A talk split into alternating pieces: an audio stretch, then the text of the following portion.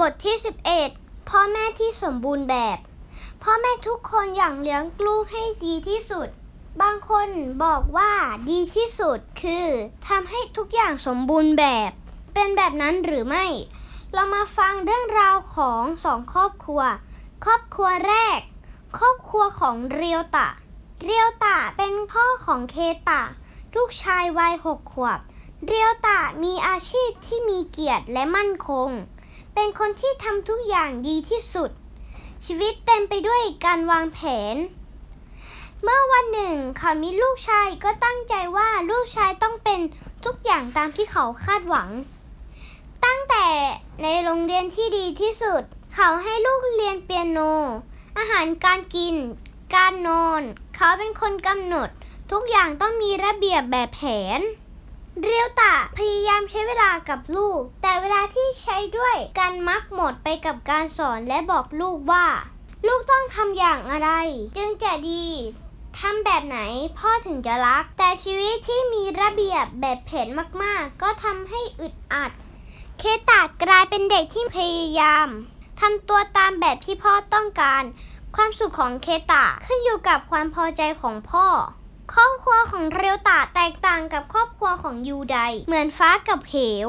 รอบครัวที่สองครอบครัวของยูไดยูไดเป็นพ่อของลูกชาย เป็นหัวหน้าครอบครัวธรรมดาธรรมดา ครอบครัวหนึ่งไม่ได้ร่ำรวย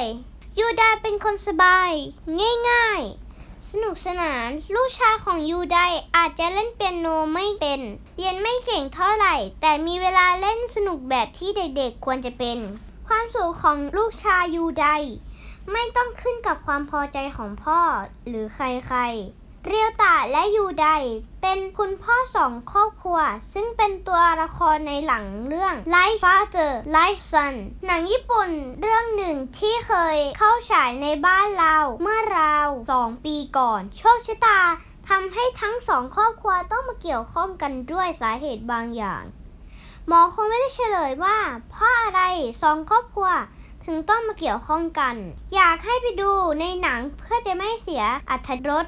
ในหนังมีอยู่ตอนหนึ่งที่สองครอบครัวไปเที่ยวพร้อมกันที่สนามเด็กเล่น เด็กๆ ไปเล่นกันอย่างสนุกสนาน เรียวตาเลือกที่จะนั่งดูห่างๆ ส่วนยูไดลงไปวิ่งเล่นหกขมีนตีลังกากับเด็กๆ สักพักยูไดเข้ามานั่งพักตรงเก้าอี้ที่เรียวตานั่งอยู่ เขาพูดกับเรียวตะว่า คุณน่าจะลองไปเล่นกับเด็กๆบ้าง